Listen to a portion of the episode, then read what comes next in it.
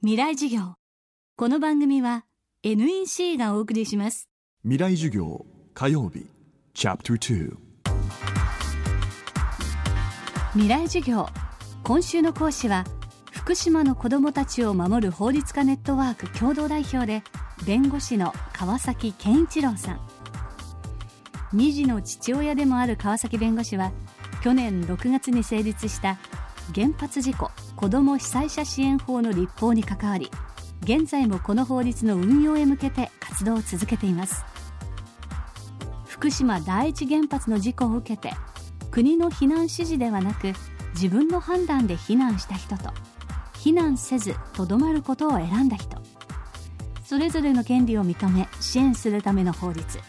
原発事故子ども被災者支援法。今日はこの法律に盛り込まれた具体的な支援について伺います。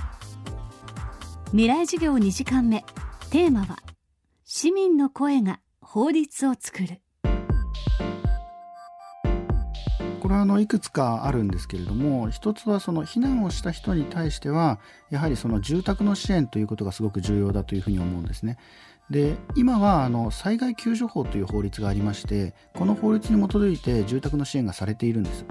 でもう震災から2年も経ちますからなかなかこの災害救助法を、まあ、ずっと使い続けるということも難しいので、まあ、ここの住宅の支援というものを災害救助法から受け取る別の何らかの仕組みというものが必要になってきているというのが一つ。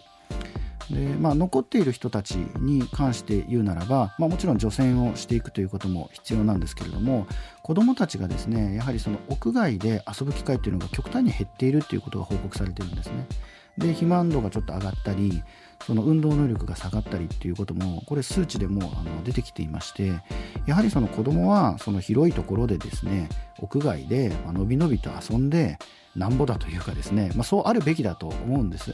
でいろいろな取り組み始まってまして移動教室っていうような学校ごと2週間例えば山形に行ってとかですね新潟に行ってみたいな取り組みもあの実際もうやってる校長さんなんかいたりしますしあるいは保養キャンプという形でそのいろいろな地域にですね、まあ、福島県の中で線量の低いところや、まあ、それ以外のところも含めてですねあの行くような取り組みっていうのもされてますのでこういうことにちゃんと予算をつけてですねやっていくということがま重要なんだろうと。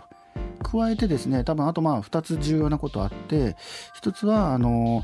離れ離れになっている家族ってすごく多いもんですから特にそのお父さんがその、まあ、福島やその被災地でですね働いていてお母さんや子供が避難しているその往復の交通費ですよねその全額でなくてもその一定の補助というものがやっぱりあるっていうことが大事なのかなということと、まあ、最後にやっぱりその健康診断といいますかみんなやっぱり健康に不安をですねもうすでに被爆しているという前提の中でですねそれがどれぐらい健康に影響があるのかって皆さんすごく心配されているんですね。ところがなかなかその調査というものの順番が回ってこなかったりあるいは調査のま内容が不十分。そういうところがちゃんと手当てされたような形で福島県以外の人たちもあのちゃんと国のお金でですね検査がされるということがまあ重要なんだろうと思ってまして、まあ、今申し上げた4つぐらいがですねこの法律でまあ特に重要な点だというふうに思っています。この法律はその被災者支援者、まあ、避難者の人たちの声をちゃんと聞いてですね基本方針に反映させるということを明確に条文の中にも書いているんですね。こういう法律ってそんなになくてすごく画期的なまさにその市民と一緒に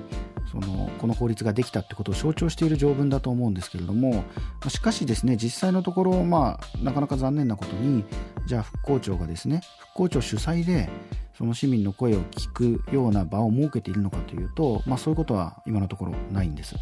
で、まあ、それはすごく残念なことで私たち強く求めていってるんですけれどもだからといってまあそれで待ってばかりもいられないので私たちの方でいろいろな講習会をですね、まあ、全国各地で関西でも九州でもあの北海道でも山形でもいろんなところでやるんですけれどもそういう時にはできるだけその報告資料をですね取りまとめて復興庁に持っていったり、まあ、復興庁の人に声をかけて、まあ、誰か来て聞いてくれと。そういうことをやるっていうのがですねこの法律の定めてたその市民の参加っていうことの意味だと思うんですね、まあ、そこはすごく強くですね私たち今後も求めていきたいなというふうに思っています。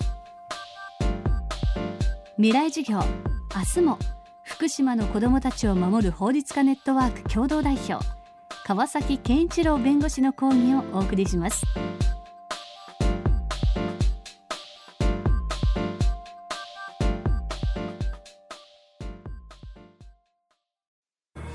雨が降って川が流れ海に注ぐ。宇宙から地球の水循環を観測し気象予報や農業など身近に役立つ衛星しずく。NEC は長期にわたるミッションを支えています。人と地球に優しい情報社会へ。NEC